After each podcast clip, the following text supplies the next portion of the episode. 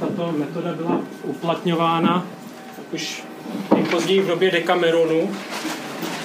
Bohužel vlivem špatných hygienických podmínek se tak mnoho lidí nakazilo morem. A čili uplatníme, vzkřísíme tuto narrativní praxi a já poprosím účinkující, aby si číslo, které je vyryto do ovoce, nechali pro sebe a odhalovalo se postupně, jak na ně bude přicházet řada. Čili představím paní Zdenku Novákovou, redaktorku Rákošových knih. Dobrý večer. Dobrý večer. Potom paní Lenku Rákošovou, ženu Petra Rákoše, který, která bude komentovat film. Dobrý večer všem. Alžbětu Rákošovou, dceru, Ano. která přečte ze zoo po o. A o- eh, vystoupí společně s Tomášem Weissem, nakladatelem, ten stojí tamhle. A eh, ten se nelosuje. Pak vystoupí básník, nebo to nevíme kdy, Vít Janota, který řekne něco o knize Askiburgion a tak něco přečte, dobrý večer. No a já se jmenuji Jonáš Žájek a budu číst Rákošovy básně. Já vystupuju jako... Neřeknu. tak jo, eh, vše ostatní vyplyne. Doma jedničku. Výborně. Pozor na mor. Dobrý večer. Dobrý večer. Eh, Začneme tedy filmem. Eh, Film zachycuje uvedení Rákoševa debitu a jeho legendární knihy Korvína, která vyšla v roce 1993 a já myslím, že víc můžu nechat teda na paní Rákošové.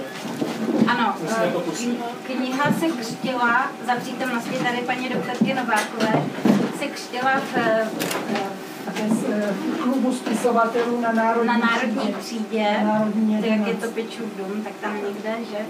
Vedle. A vedle. A mm, byl to takový happening, Rákoš si připravil diplomy, které rozdával, podpisoval, věnoval jménem. Paní doktorka tady má jeden, který může ukázat. A eh, vlastně jsem řečníkem místo doktora Petrovského, blízkého přítele Rákošova, který, ano, takhle to vypadalo. Účastníci happeningu byli organizováni. Ano, byl to, byl to velký stoch diplomů, takový stoch a tak nějak, nějaký nám zbyly, ale dost se jich rozdalo. A dok, zmíněný doktor Petrovský, který teďka si užívá pěknou dovolenou na Kanárských ostrovech, eh, točil asi první kamerou v Praze možná tenkrát. Točil takový krátký film. Můžeme ho pustit? Já ho příliš nebudu komentovat, protože nevím, jaká bude kvalita. No tomu nebude rozumět. Tak toto je silueta Rákuše. Rozumět asi nebude, protože i když se to poslouchá doma v domácích podmínkách, tak není příliš rozumět, že tam byl docela rá- rámus. Toto je ten diplom. To jsou hodinky doktora Rákuše. Rákoš, ukaž mi ty noviny. To byl hlas Petrovského Rákoš. Nevím, jestli to dobře vidíte, ale upozorňuji na dobový účast, kdy byl celkem... Co to je za noviny? Doktor Rákoš se zatím neléčí. Eh, To, to byl blesk. Blesk? Ano. Toto je uh, architekt eh, Šváb, Láďa Šváb, taky kamarád z vojny. Protože Rákoš tedy byl na vojně. Jeden rok, jak to měli vysokoškoláci, jeden rok byl na vojně v Praze. Takže to neměl daleko do restaurace na Slavníku, v Praze 6. Jo, a ten dobový účest to se stávalo z krátkého sestřihu a z copánku za límce. Tak já vám nebudu brát myšlenku. Typický Havran. Tedy, abych se přiznala, nepamatuju si, kdo byl autorem toho Paní doktorko, nevíte? Taky nevím. Už se nespomínám. A to ještě před akcí nebo už, už po akci? To už je, to je tak jako po akci asi. Tak to, to, to jsem tady já. Myslím, ta paní s tím kočárkem to byla žena uh, Petrovského. To bych možná mohla říct, proč se Petrovskýmu říkalo Vicoň, protože vy, co jste četli dodatek u Asky Burbionu, tak to tam píšu a nevysvětlila jsem vlastně proč. Když studoval medicínu, s Rákošem, tak eh, tam byl student Petrovský a student Petrovický. A examinátoři si je pletli, tak eh, říkali Petrovskýmu Petrovický, proto mu kamarádi začali říkat Vický a z toho Vický vzniklo Vicoň. Tady ten krásný copánek to je patrně rozhovor uh, do kamery, protože chlapci dělali takovou legraci, že to je rozhovor reportéra s autorem. Ale bohužel neslyšíme, co se povídají. Tam je to potom ještě na balkoně a to už je úplně průšvih, protože tam jezdí tramvaje. Takže není rozumět vůbec ničemu. Tomu je rozumět. Jo.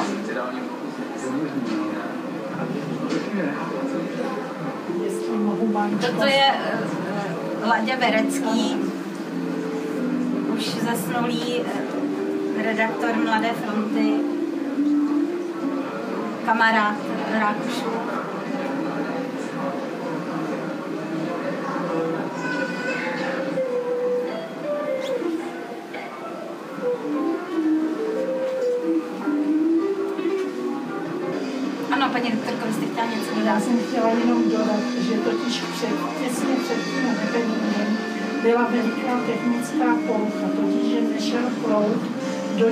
Nástrojů, které tedy měly eh, hudební doprovod. A takže to byla taková tedy situace, která byla náročná, takže proto tady pan doktor sedí a podepisuje, než tedy začala celá ta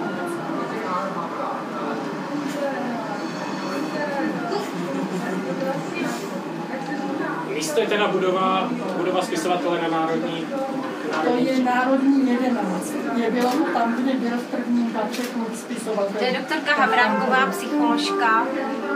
A, a, její manžel inženýr Havránek, Daniel, je tehdejší manžel, taky naši kamarádi, účastníci divadelních představení, které jsme hráli s Loutkovým divadlem o Vánocích vždycky.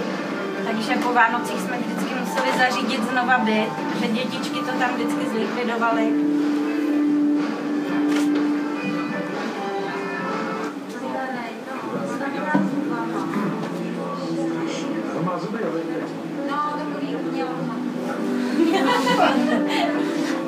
Nevím, o čem mluvím, asi nějakých upírech patrně.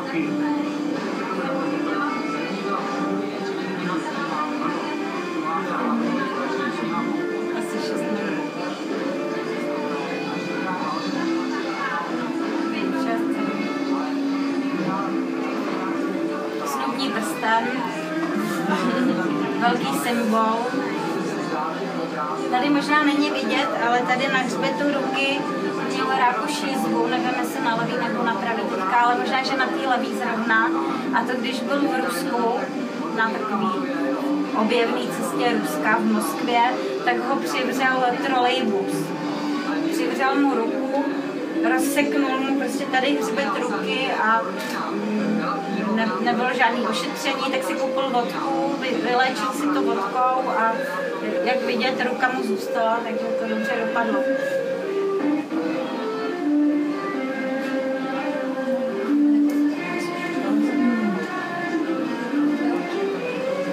Tam už je z toho balkonu.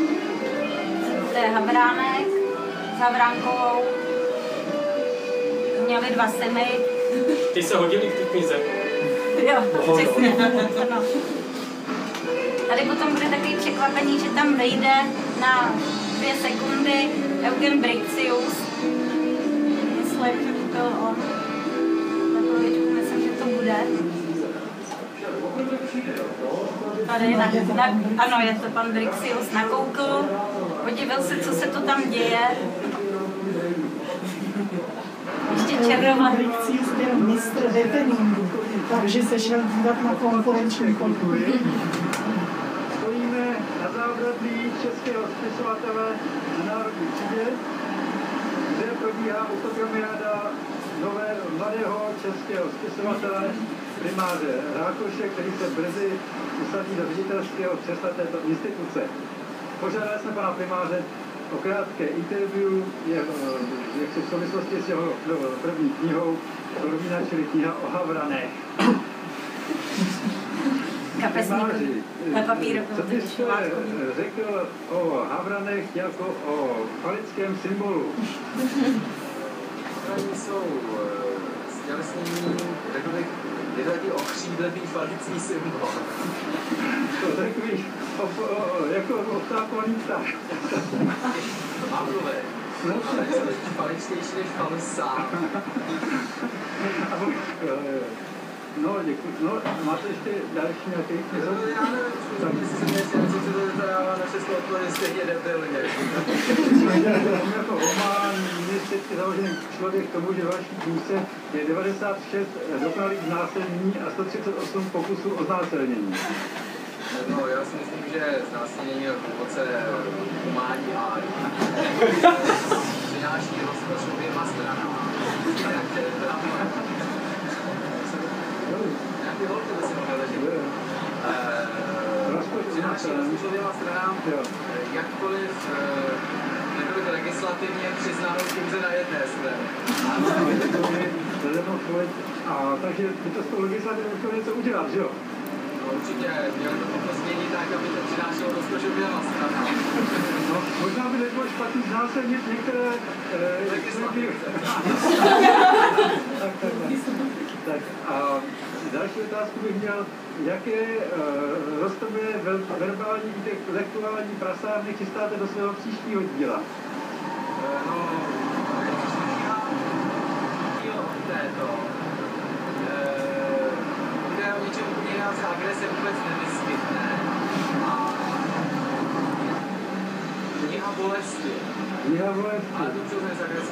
To bude, to bude asi trošku horší kniha, když to bude bolesti. To, to, to, to, jako, To bylo bolesti musí psát, že jo, to, No. co samý slasti a tohle, že jo, Jo, to jo. je psát kliše. jo, jo, jo, jo. No, a to jako o pacientu znáte, že jo? To mi tomu povídá, že jo. Samozřejmě, že jo, to jsou moji pacienti, jak dobře vědí, co to je bolest. Tak jo, tak děkuji za interview. Děkuji za interview, odcházíme právě, ano. No, děkuji. Tak to byl Rákoš a Petrovský.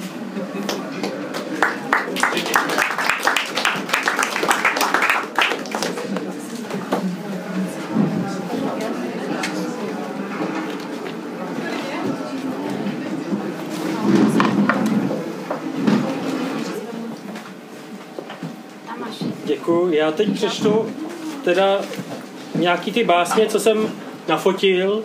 Eh, Jsou to teda nafocený strojopisy, občas nafocený dost špatně. Z rukopisů sbírek bělohorské verše a anorganické verše.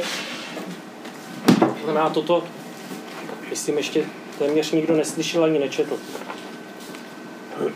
Dnes ráno do mého pokoje zavedli železnici hořký krok vagonů a masná žíla touhy v tíle osudu.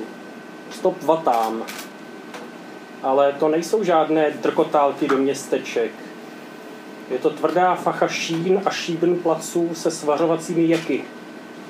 K proprietám nádraží náleží tma. V mém pokoji teď povykují cizí a nerostní lidé a hřmotí centy vážných nákladů. Jsem tam sám a vagony hovoří. Je čas žít, je doba boje, je třeba síly, je slabým konec. Dnes ráno do mého pokoje zavedli železnici a do mne začali razit tunel.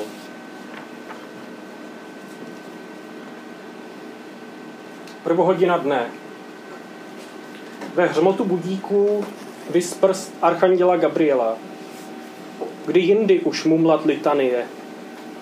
Ave paria paria jména, jež není Kristus, subtus riskuj a hrůz. Ave paria paria jména, jež není Kristus, subtus riskuj a hrůz. Ave paria paria jména, jež není Kristus, subtus riskuj a hrůz. Ave paria paria jména, jež není Kristus, subtus riskuj a hrůz. Ave paria paria jména, jež není Kristus, subtus riskuj a hrůz. Ave paria paria jména, jež není Kristus, subtus riskuj a hrůz. Den vstupuje otevřenou zdí, obkročen řezným uštváním, jednolitá vodomluva deště. Starý Igavak vypráví. V tom severním nočním městě je tak pusto mezi lidmi, že si rád, když jída, šlápneš do medvědince. Síly muž, bílý muž skupuje surovou ambru. Nesmiřitelně zebe plochá řiď inkvičního kamene. Bílému muži zamrzla ohnivá voda. Mráz má své lidi všude.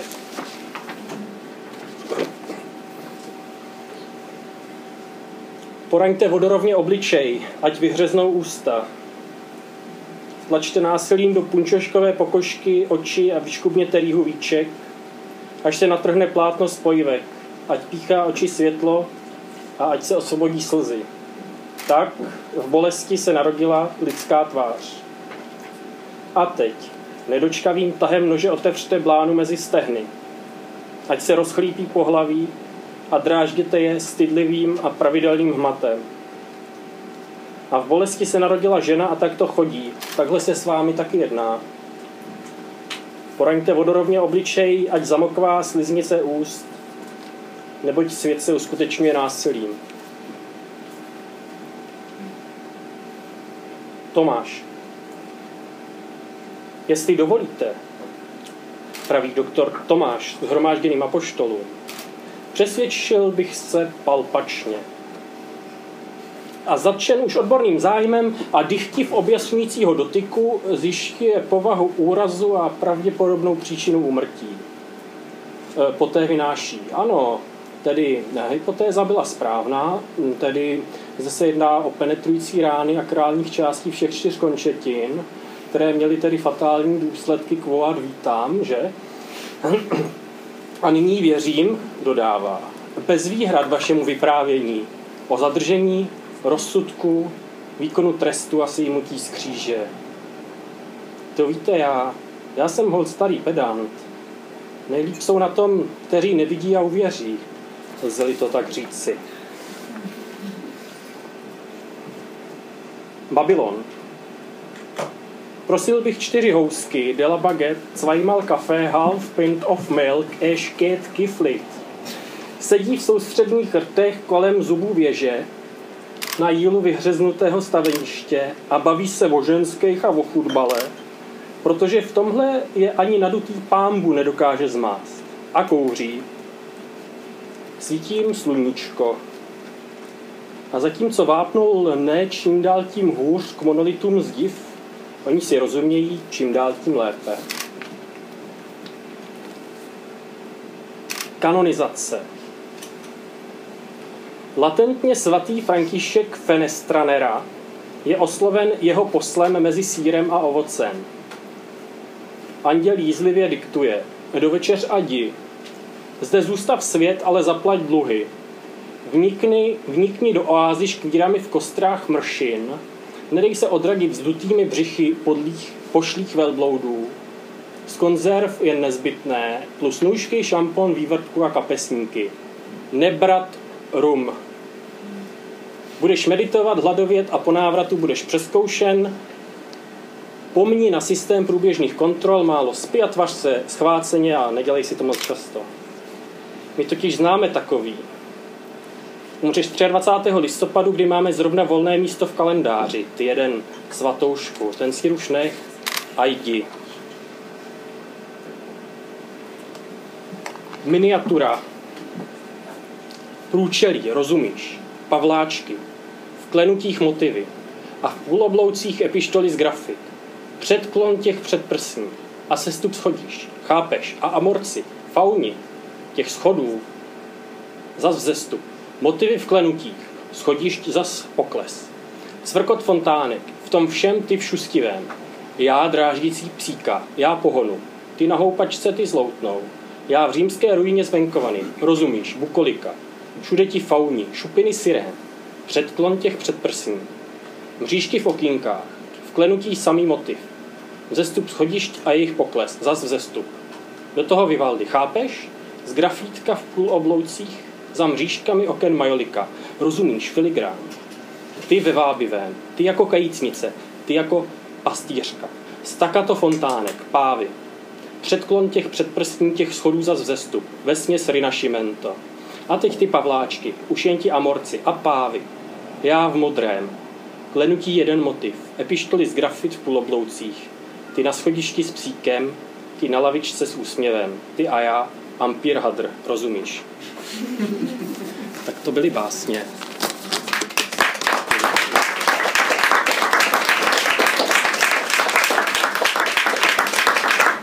Pozvu následujícího, účinkujícího nebo účinkující.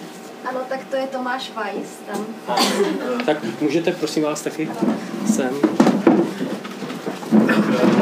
Moje místo v programu před Alžbětou je, že eh, já jsem vydavatel některých knížek Petra Rákoše a jak jsem se k ním dostal, eh, stručně řečeno, eh, první podnět byl tady nedaleko v Bělehradské ulici byl klub Utopia a tam jsem s dramaturgem tenkrát toho klubu, který asi podle mě dnes už neexistuje, Markem Tarnovským jsem se bavil a on, on právě říkal, rozhodně by se znova měl vydat Askeburgion, kniha prostě mýho života. No tak já jsem si znova přečetla a pochopil jsem, že takhle úžasná podvratná kniha v české literatuře prostě není. A e, řekl jsem, že ano.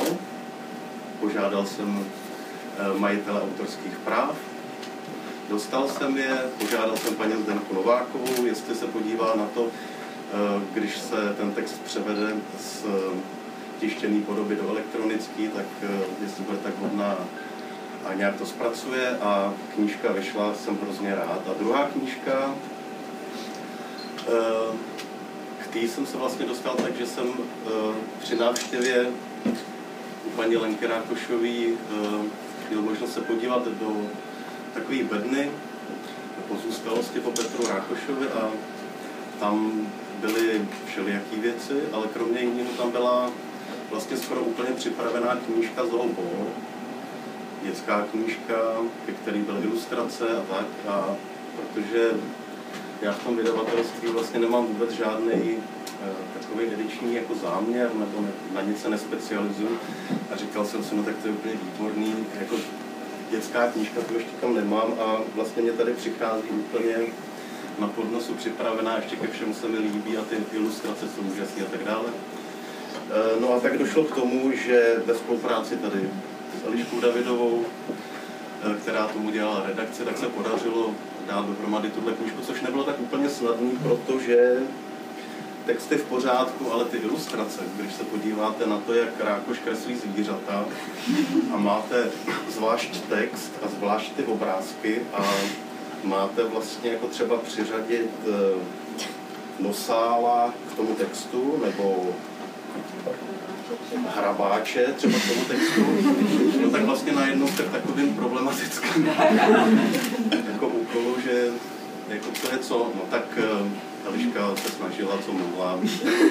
Možná jsme tam zvrzli jedno zvíře, nevím, ale, ale jako v zásadě by to mělo fungovat. Tak to je vlastně ten, ten nakladatelský příběh a já poprosím Alžbětu, protože stejně ty, je jasný, že vlastně ty dětské knížky Rákošovi byly uh, psané uh, jako pro holky, tak uh, Alžběta je vlastně úplně správný inter. Takže já bych vám přečetla dvě pohádky ze ZOPO. Tahle slečna není žádné zvířátko, ale hezká slečna. Ale co chcete, slečny také chodí do zoologické zahrady, procházejí se tam a pozorují všechny schromážděné živočichy. Proto jsou i slečny součástí zoologické zahrady a tak jsem vám tady jednu nakreslil. Zde. Slečna. Eh, Slečny se procházejí po cestičkách a v ruce pohupují kabelkami. V kabelkách mají všechno potřebné. Zrcátka, šitíčka, notýsky, gumičky, oční stíny, půlku rohlíků, růž, tuštičky, kapesničky, nůštičky, pilničky na nechty, lístky do divadla, lístky na balet, lístky do biografu, lístky na tramvaj, cigára, nožíček, mentolové cucavé bombóny, cedulky, smetíčko, prášky a jednu fotografii. Lízají polárku a povídají si. Když se koukají na opice, smějí se asi takhle. Hi, hi, hi, hi, hi. A když uvidí lva, nahlas se diví asi takhle. O. Někdy se slečny v zoologické zahradě zastaví a sednou si na lavičku. Lavičku nejdříve přejedou prstem, je-li dost čistá. A když není, rozezleně odsupitají a podpatky jejich střevíčků rozčíleně klapou. Asi takhle. Klap, klap, klap, klap, klap. Někteří lidé chodí do zoologické zahrady, aby se koukali na hezké slečny. Ale to není správné. Do zoo chodíme koukat na zvířátka. A je to také daleko zajímavější. Viděli jste někdy nějakou slečnu skákat po stromě jako šimpanze? Nebo potápět se jako tuleně? Nebo plazit se jako anakondu? Neviděli. A nebo polikat celé ryby jako tučňáci? No tak vidíte. A pak ještě vám přečtu druhou pohádku, ale to jsem se nemohla rozhodnout, jestli vám přečtu pohádku o mrožovi nebo o pásovci. Takže chcete si vybrat? Obě. Obě ne. Dobře, takže dobře. Já si teď nejsem úplně jist, jestli víte, jak se jmenuje tenhle Hasterman. Někteří z vás to možná budou vědět, ale je fůra jiných, kteří to vidět nebudou. Nejlepší bude, když vám to rovnou prozradí. Tak tedy je to mrož. Je to trochu takový filuta, i když vypadá jako řezník. Já o něm znám i jednu básničku a nevidím důvodu, proč bych vás ji nenaučil. Na skalisku mrož nudí se jen což. Přitom mumlá pod vousy melodii jakousi.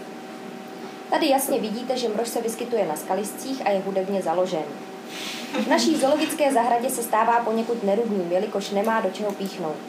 Proto je důležité, abyste ho nezapomněli navštívit vždycky, když půjdete do zoo. On je jinak strašně sám. Mrož je samotář, ale má rád děti. Proto dávejte pozor, abyste k němu nespadli do výběhu, on by vás v okamžiku sežral. Inu vždyť vám říkám, že má rád děti. Ale teď, když tak o tom vlastně přemýšlím, tak mám pocit, že se mrož v naší zoo ani nenalézá. Tak pardon, nemusíte si dávat pozor. Ale na věci to nic nemění. Mrož je stejně filuta, stejně hudebně založen a kdybyste k němu spadli do výběhu, stejně by vás sežral. A pak tedy poslední pohádka, abyste tu neusnuli. Pásovec je obrněný živočich. Proto se málo kdy pásovec vidí v zoo, poněvadž ho rádi vidí na vojně. Od pásovce se všechno odrazí. Voda, šípy, vařená mrkev, i hubování pana hlídače zoologické zahrady v noci, když už by měli všichni spát, ale pásovec se prochází ve své kleci a tichonce si pohvizduje. Nejraději má tuhle. Já jsem malý pásovec, nechce se mi spát, až spočítám sto ovec, potom usnu snad. Není to moc chytrá písnička, ale to nevadí. Pásovec je nenáročný. Kromě toho pochází ze země, která se jmenuje Venezuela, alespoň myslím. A tam se česky nemluví a pásovec se pořádně česky ještě nenaučil. A navíc, od kdy zvířata mluví?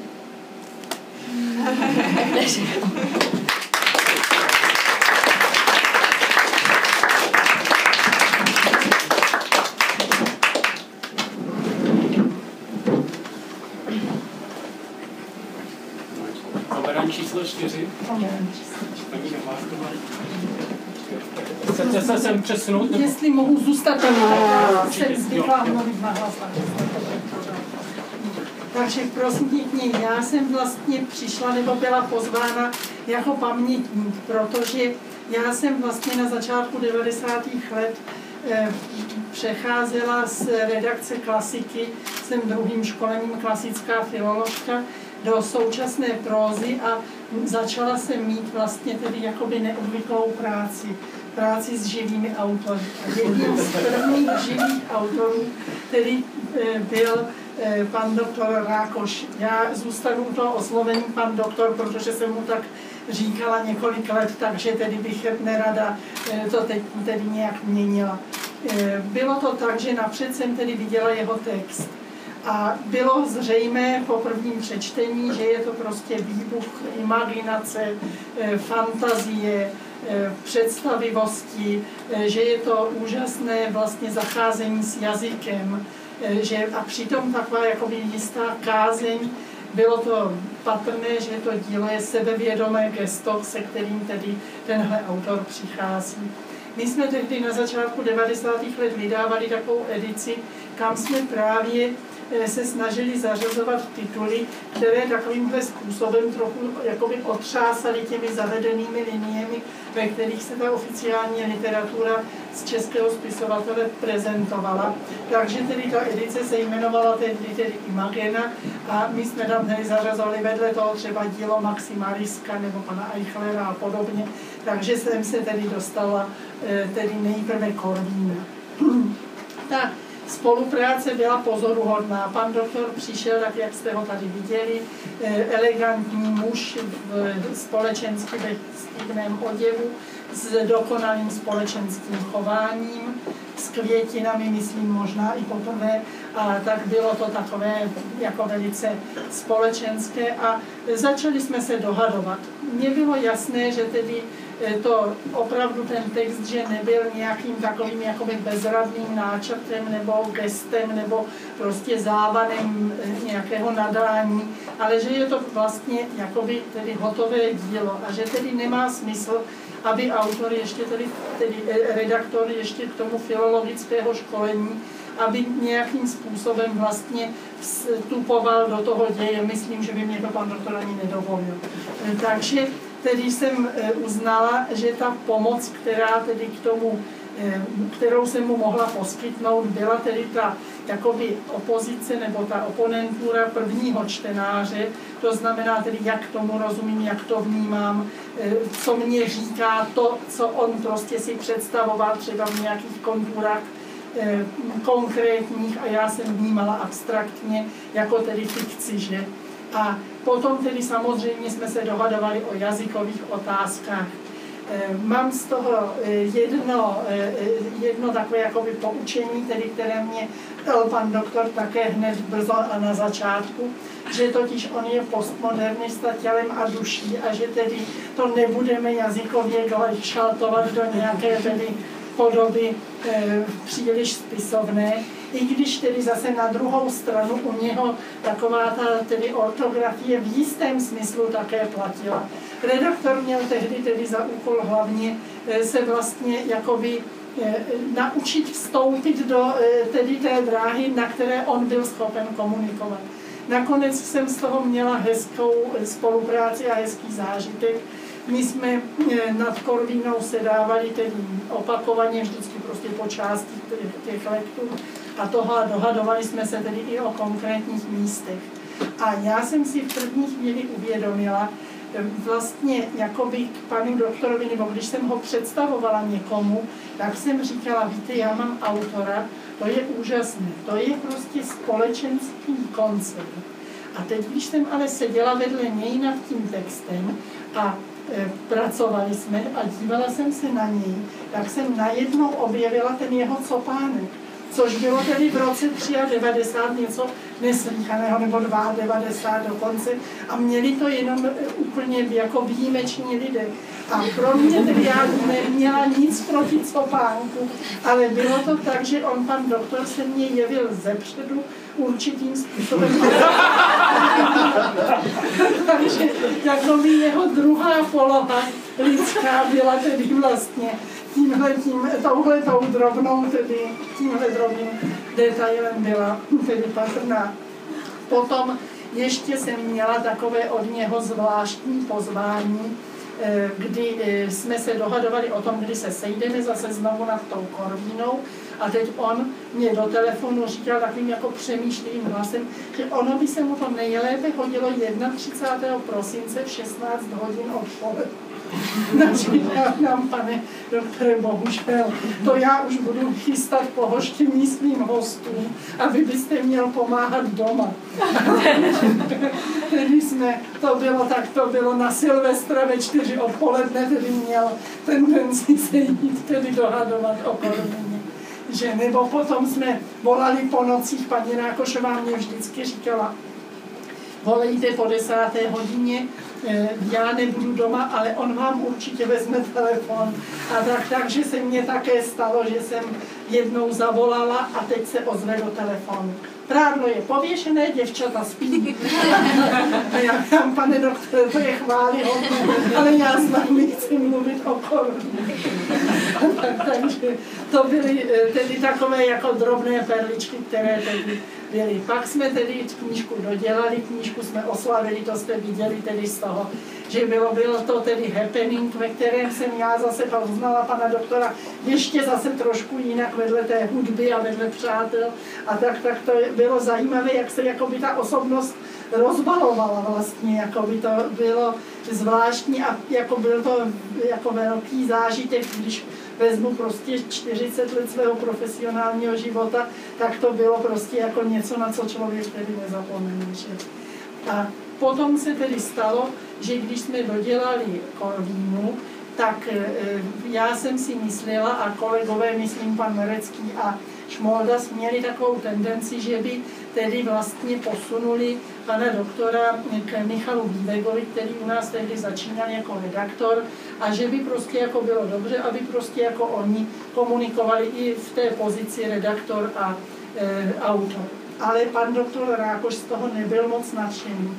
Myslím si, že to bylo proto, nebo já nevím, já jsem se na to neptala, ale prostě vycítila jsem to tak, že vlastně jakoby ta kontaminace toho dvojího truj, tvůrčího přístupu, že by asi nebyla v pořádku, nebo že by prostě e, neprospěla těm textům, protože on opravdu měl tedy to gesto toho e, jakoby tvůrčího záměru a toho, co tedy napsal, tak prostě to bylo hotové dílo. Ano, tam nešlo o to, aby prostě někdo tohle to e, dělal. Takže potom se tedy stalo, ještě jsem ho žádala o takovou tedy jakoby vedlejší práci.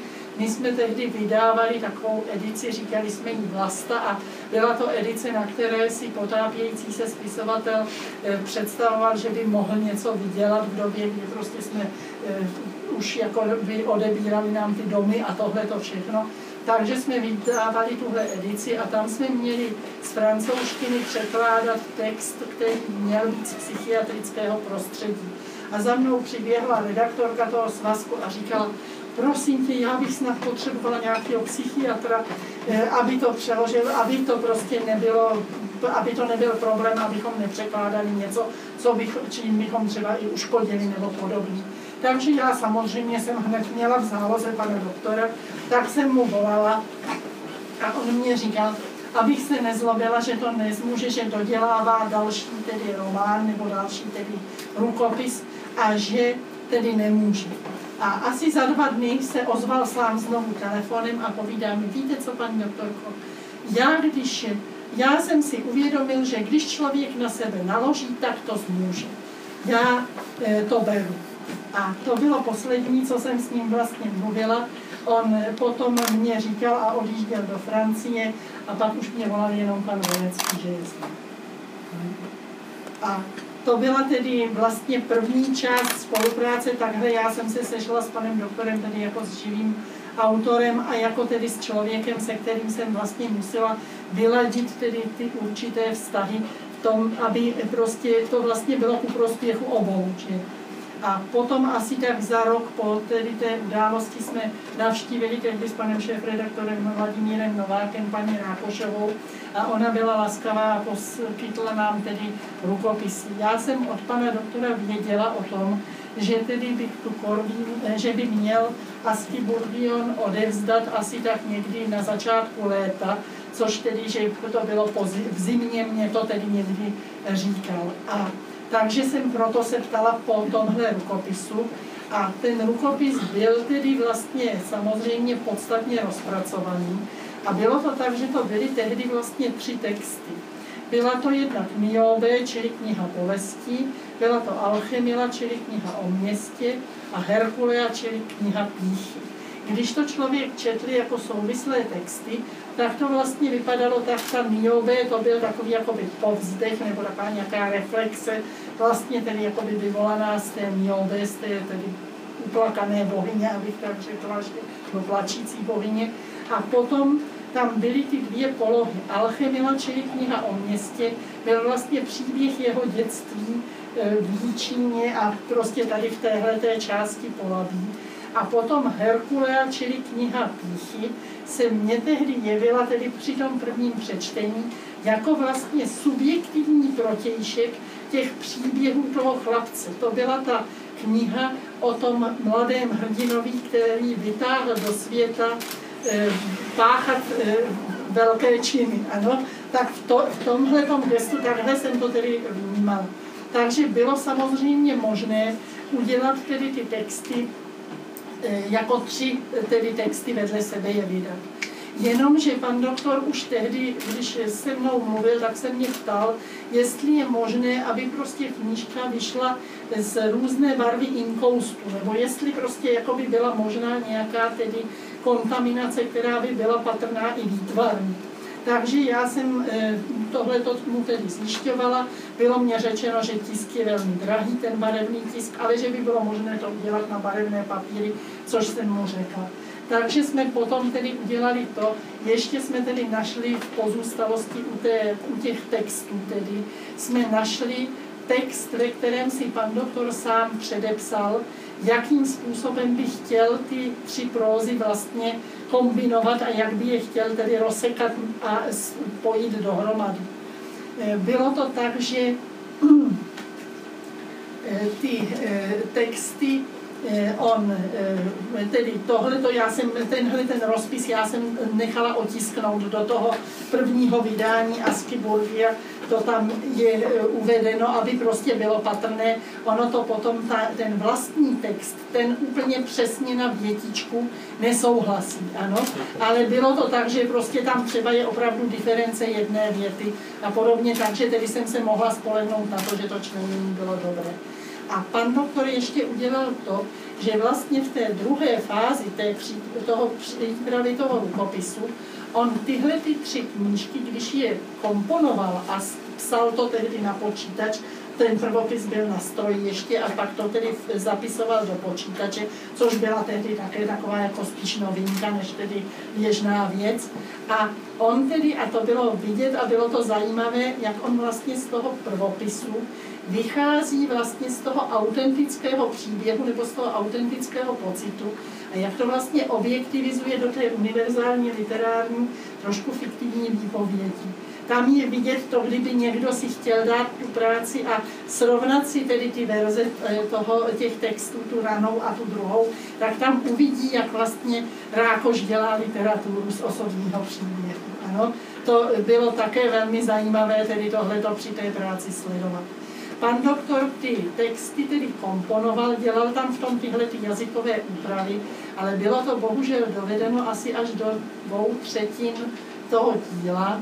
A potom tedy část toho textu byla napsaná na psacím stroji toho komponovaného nebo tedy na počítači který neměl diakritická znamenka. Já jsem se domnívala a myslím, že jsme se na tom i shodli, že to byla část, kterou psal v té Francii. Protože on tam i píše, že ten, eh, ten počítač dostal od toho a toho člověka tam a tam a pojmenovává ho tam tedy. Jasně. Já potom tedy jsem se rozhodovala právě v tom, protože jsem z hlediska textové kritiky a z toho, co jsem tedy dělala léta v té klasické eh, redakci, tak jsem se rozhodovala k tomu, že vlastně nemám právo dokončit něco, co nedokončil autor. Ale potom, když jsem viděla ten předpis a když jsem prostě byla v běhu toho, té kompozice, která tomu dávala zase prostě jakoby netušenou energii z jiné strany, tak jsem se pak tedy rozhodla, že to tedy dokomponuji podle toho předpisu, který tedy on dal, i když tedy ten konec je vlastně té první verzi. Ano? Takže jsou v tom textu, je to umělá konstrukce. Já jsem se snažila tady do té, tohoto vydání, to do ediční poznámky všechno podrobně popsat, co jsem s tím dělala, protože kdyby někdo prostě hledal třeba pro odborné studium Rákoše, tak ho prostě nenajde tady, jak říkám, je to prostě ideální nějaká tedy umělá konstrukce. Takže tolik tedy bylo k eh, Asky Burgiu.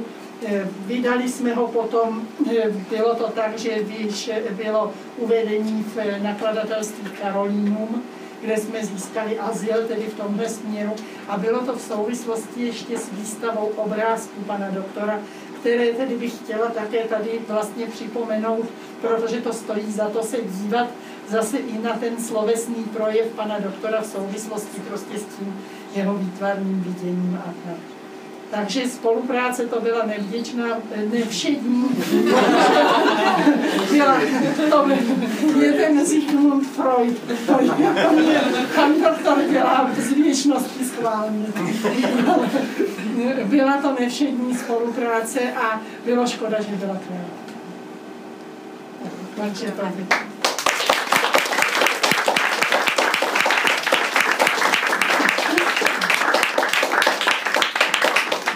teď navázat. Já děkuji za vyčerpávající vzpomínku.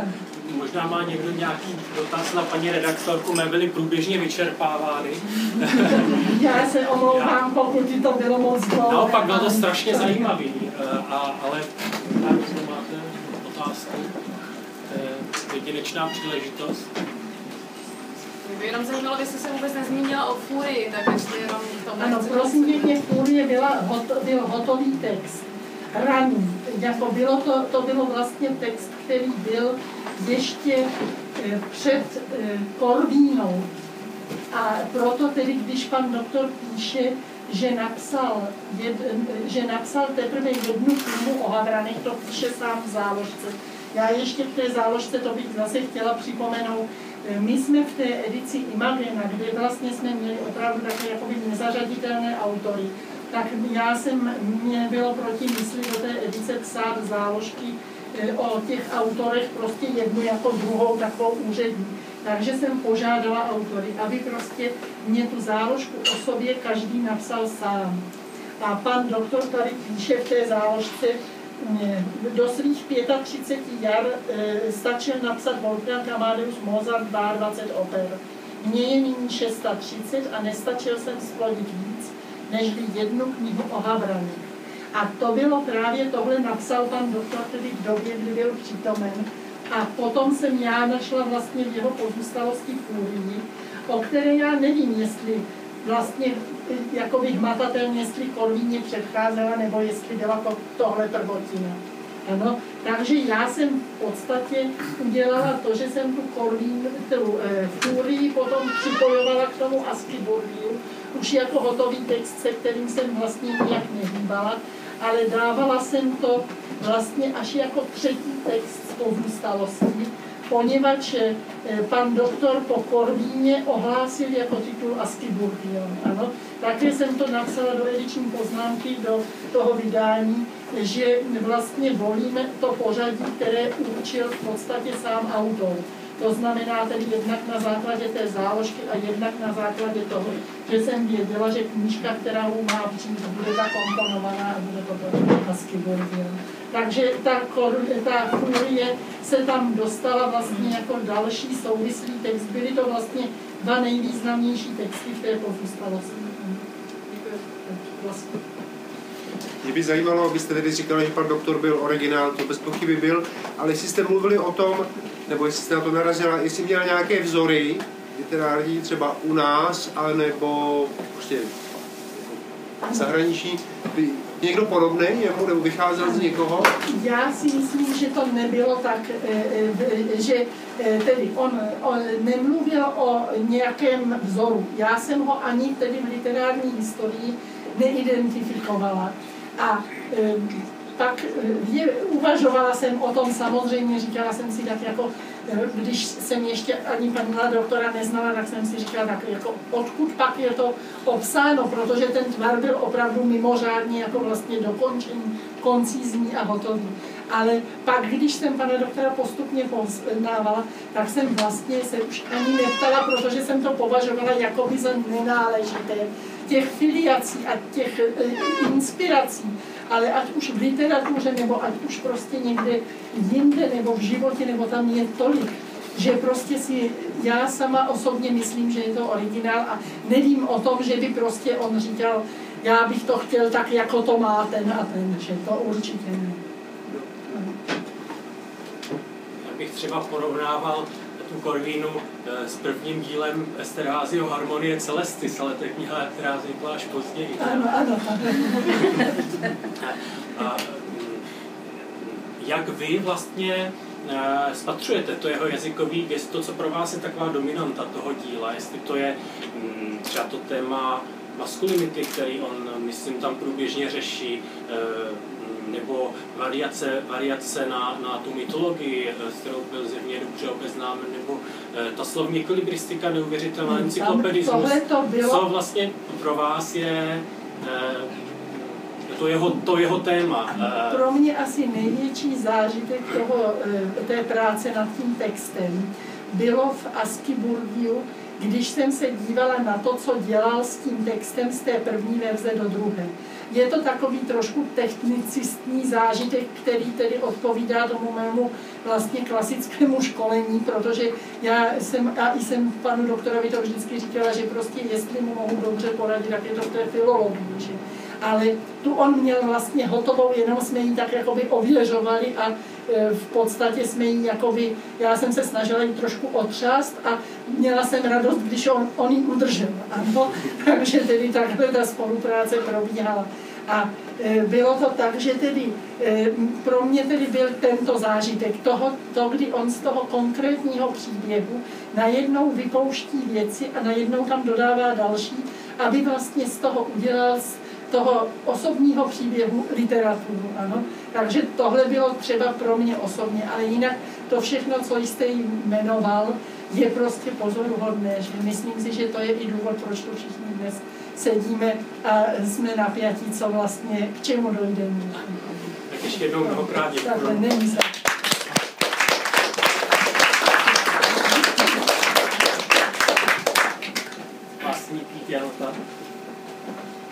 Dobrý večer, já zůstanu zase tady, aby ten večer rozprostřel po celém prostoru.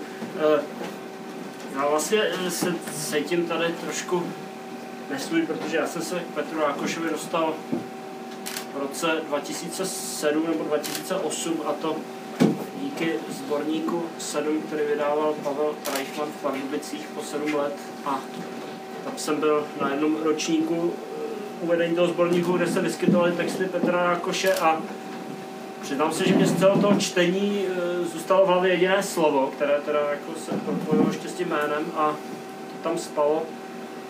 Jak pak to slovo tady tam spalo asi tři roky nebo čtyři a pak jednou náhodně v knihkupectví jsem neměl co dělat, jsem si knížky a viděl jsem Korvínu, vzpomněl jsem si na to autora, na to slovo, čili jsem takovou spolu knížku jsem si koupil a jako bylo to jedno z mých takových osudových literárních setkání, že to byl úplně nadšený. E, jako, to je přesně to, co myslím pro mě jako představuje literatura, prostě obrovskou radost z toho textu a tím jsem jako začal se věnovat e, Petru Jankošovi, ale pořád jsem ještě na začátku.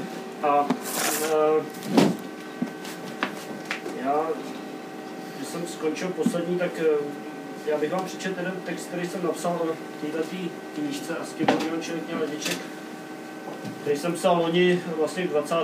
výročí umrtí Petra Rákoše a musím se přiznat, že to je vlastně jako eh, reklama na tu knížku, takový marketingový text, který jsem chtěl podpořit tady Tomáše a hlavně, aby to lidi kupovali, takže možná to, že jsem skončil poslední s tím svým pomerančem, tak se jsou tady tací, kteří si tu knížku jako ještě nemají, tak možná třeba je ta reklama na to nějakým způsobem eh, k tomu pohne, aby si to koupili, možná taky ne.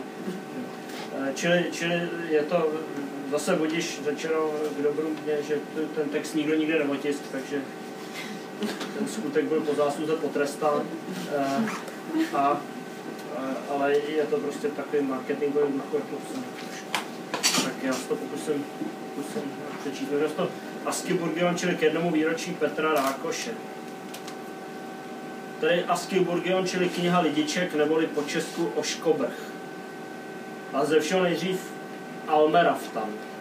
To bylo to slovo, které mě přivedlo na stopu Petra Rákoše. Zaslechl jsem je před lety na jednom čtení, pro mě nepochopitelné a zneklidňující. Nejmenovaný vyhledávač vrací, vrací čtyři odkazy, všechny tak či onak odkazují na Rákošův text. jakési podivné převalení je v něm, jakási smyčka, která mě vrací stále na jeho začátek, než bych dokázal uchopit. Zapouzdřilo se ve mně a vyčkával až do doby, než jsem v knihkupectví narazil na knihu autora. A bylo to jedno z těch osudových literárních setkání. Ale zpět. Askiburgion je poslední knihou Petra Rákoše, nedokončenou, koncipovanou jako tři v podstatě samostatné do sebe zakoubené knihy, autorem nicméně od začátku zamýšlené jako jeden celek, a to nejen formálně, o čemž mimo jiné svědčí společné motivy a vzájemné odkazy rozseseté v textu. Nepřehlednutelnou hned tím, že každá ze tří vnitřních knih používá papír jiné barvy, snad přání vycházející původně od autora, takže celek působí jako bloček kancelářských poznámkových papírů. Když se to podíváte, je to opravdu takový ty čtverečkový papír, který se odlepují, tak to vypadá úplně stejně. Niobe, čili kniha bolesti, palčivé rozjímání nad bolestí mnoho způsobů, autor byl lékař a psychiatr, Alchymela, čili kniha o městě, stylizované, stylizovaně autobiografické vyprávění o vlastním dětství a rodině, a konečně Herkulea, čili kniha Píchy, podivodná variace na hrdinské eposy, lehce ironická apoteoza mužství v politicky poněkud nekorektním hávu. A nebo možná také úplně jinak. Rákošův literární projev se odvíjí v duchu naprosté svobody, formálně i obsahově. Jednou velkou hrou, neuchopitelnou, nevázanou, nicméně přísně logickou, řízenou zcela přesnými, exaktními pravidly, často ovšem, jak se zdá, známými jen autoru samotného. Tím trochu klame tělem, vlastně hodně. Myslí to s námi smrtelně vážně a zároveň si z nás dělá legraci, ale také si dělá legraci z legrace i z toho, jak to s námi myslí smrtelně vážně. Ale také to myslí smrtelně vážně s tou legrací nenechá nás vydechnout, jakmile se člověk čehokoliv chytí, je to zápětí spochybněno, aby následně přišlo spochybnění tohoto spochybnění. Příběhy přicházejí, odcházejí, proplétají se, ztrácejí, transformují se do vyprávění o příbězích, do metapříběhů, do jakýchsi fiktivních rozhovorů. Slova, jména, názvy, výslovnost a příbuznost, čem pouhá vizuální podobnost, se stávají vyhybkami, které nás unášejí na podivné výlety po zarostlých vedlejších kolejích, a zase nás nečekaně vracejí do hlavního proudu vyprávění. Ironie přechází v radost, radost ve smutek, legrace ve vážnost a zase zpět. Bez upozornění, bez přípravy, bez varování. Ale jedna jistota přece jen zůstává. Stačí se na fotografii na přebalu podívat na tu zvláštní hubenou postavu, na oči za brýlemi, které by dnes mohly sloužit jako rekviem za 80. léta 20. století. Těch očí hoří plavínky upřímné tiché radosti, které však každým okamžikem hrozí zažehnout pomyslnou pohřební hranici. Obrovské radosti ze života, která je už se propojena se smutkem. Smutkem z poznání, že přeze všechno, co uděláme, nakonec na tomto úžasném světě zůstaneme jako cizinci, opuštění a sami. Smutkem hrdinů. Smutkem, který zautočí naplno většinou právě v okamžiku, kdy nás radost zbaví ostražitosti. A to je také možná to, o co v Askiburgionu jde. Možná právě o to marný pokus, jak být lidičky, jak říká autor, jak být takový docela obyčejný člověk, marný pokus, jak uniknout z téhle pasti. Co dodat? Vlastně už nic. Snad jen v úplnosti ocitovat poslední dvě kapitoly spadající do Niobe, bolesti, tak jak se v rukopise zachovaly. Kapitola 20. bolest. Zrada. Kapitola 21. bolest. Pád z piedestal. Pak už jen závěr se dalším poznámkou nezrealizován. Obávám se ale, že závěr zrealizován byl. To zcela v duchu ne podivné na hradě balancující smutně radostné, radostně smutné Rákošovské hry. Petr Rákoš zvolil dobrovolný odchod ze života právě před 20 lety 3. dubna 1994. PS. Pokud čekáte, že vám knihu doporučím nebo se k ní v tomto duchu jakkoliv vyjádřím, pak jste na omyl. Klidně si ji přečtěte, to vám některak nebráním, ale po předchozích zkušenostech říkám, zcela na vlastní riziko, je to vaše věc, já o to dávám ruce pryč. PPS. Samozřejmě vaše plíživé podezření, že předchozí je také rafinovaná rákošovská hra, že vám vlastně tím, že vám doporučení dávám, eh, že vám tím vlastně doporučení dávám, nemohu vyloučit. Ale možná, že tím, že vám doporučení dávám, tím, že vám ho nedávám, vám ho vlastně nedávám. A tak dále. Na tomhle tobogánu se lze točit mnohokrát dokola, dokud se nezastavíte, nevíte, jestli Krákošovi čelem, anebo zájem. Takže vám tu ho doporučuji a nakonec vlastně nedoporučuji. A úplně nakonec vám teda přečtu z každé té knihy kartičky odstaveček. Takže z Herkulej. Bernardo Ne byl narozen do hnízda chřestýšů. Nebyl tedy narozen v porodnici, byl narozen do hnízda hrozníšů. Lidé říkali sudičkám, helejte, máte to zapotřebí do hnízda hrozníšů? Nebylo už to experimentování s osudem dost? Ale sudičky odpovídal. Podívejte se, my tady máme výkazu u chřestíšího hnízda prázdnej chlívek. Tak tam někoho narodit musíme. Tak jsme tam šoupli Bernarda, ne? A jméno Bernardo ne, chlapci už zůstal. Rozníši ovíjeli Bernarda svými otočnými těly, pohazovali jim ve smyčkách svých těl, houpali jej na vlnách svých prohybů, až se opakovaně pozvracel. Dlouhé, rozeklané jazyčky jim vyšlehávali ze štánou, bylo vidět, že se necítí být v nepohodě. A pak přišla maminka, než viděla tu spoušť, rozkřikla se na pozvraceného Bernarda. Už si zase cucáš palec? Kolikrát ti mám říkat, že to nesmíš dělat? A pak Bernardovi i křestýšům nasekal. Sudičky neexperimentují, sudičky jsou úřednice osudu. Herkule, pak jsou odbíjí, jsme měli dál, Bernardo ne, kulový psa Kerbera odnesl do Pasterova ústavu a mnoho dalších úžasných přírodami. E, takže jedna, já o městě, takže Plavání mi jde o málo lépe než létání. Rodiče mě přesto věnovali v tomto ohledu mnoho péče. Mým prvním učitelem byl táta, sám užívající stylu, který připomíná Dobermana po dětské obrně. Stroskota. Druhou epizodou byl pak jistý pan Čermák, vyhlasný pražský specialista, jen sledoval můj upocený život v malém bazénu na Klárově. Nosil gumové větnamky a pro povzbuzení mě občas klepl do hlavy dlouhou tyčí, když třímal v ruce jako máhu ovládající po zkrocené slovo. Tento moment považoval za didakticky obzvlášť hodnotný. Na závěr výslechu mi ukázal připlížit a připažit a složit, říkám to dobře, a pak mne živý šíp s kormoucenou harpunu vmetl po nohách pod hladinu, místo, kde, byly, kde bylo vody nejvíc. V díku jsem se ocitl až na dně a bojoval o život. Očekával jsem tento vrchol jeho džigitovky z hruše. Ale přežil jsem a táta mě pak vzal do bufetu na turistický salám s octem a sibulí, sám upějící zpěv. Zase jednou jsme dali smrti přes hubu.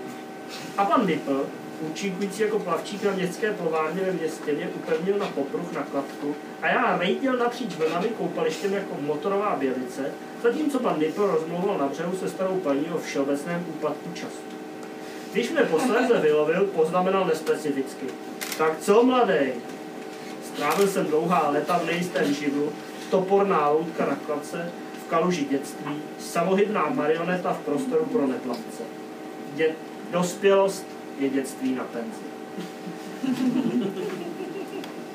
Z knihy, bolesti už jsem trošku citoval, ale jenom, jenom kratičko a vynechám kapitoly do pánovi, co měl půlku hlavy a jaterní biopsy a tak, ale kapitola 17. gramatické poznámky. Substantiva obsažená v této knize jsou skloňována podle následujících vzorů. Maskulina. Otrok, stesk, pláč. Feminina. Zima, zmije, tíseň, úzkost. Neutra. Smutno, hoře, vyžle, trápení. Děkuji.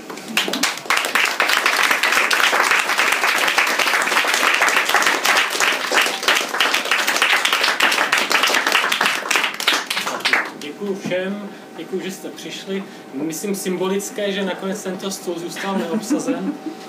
Eh, a možná, jestli ještě někdo máte nějakou otázku, nebo potom, eh, jak si v kuloárech. Eh, já bych teď jenom poděkoval ještě rodině, že svolila tady k tomuhle večeru. Jestli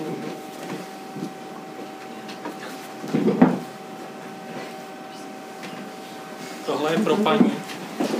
Já mnohokrát děkuju. Děkuji.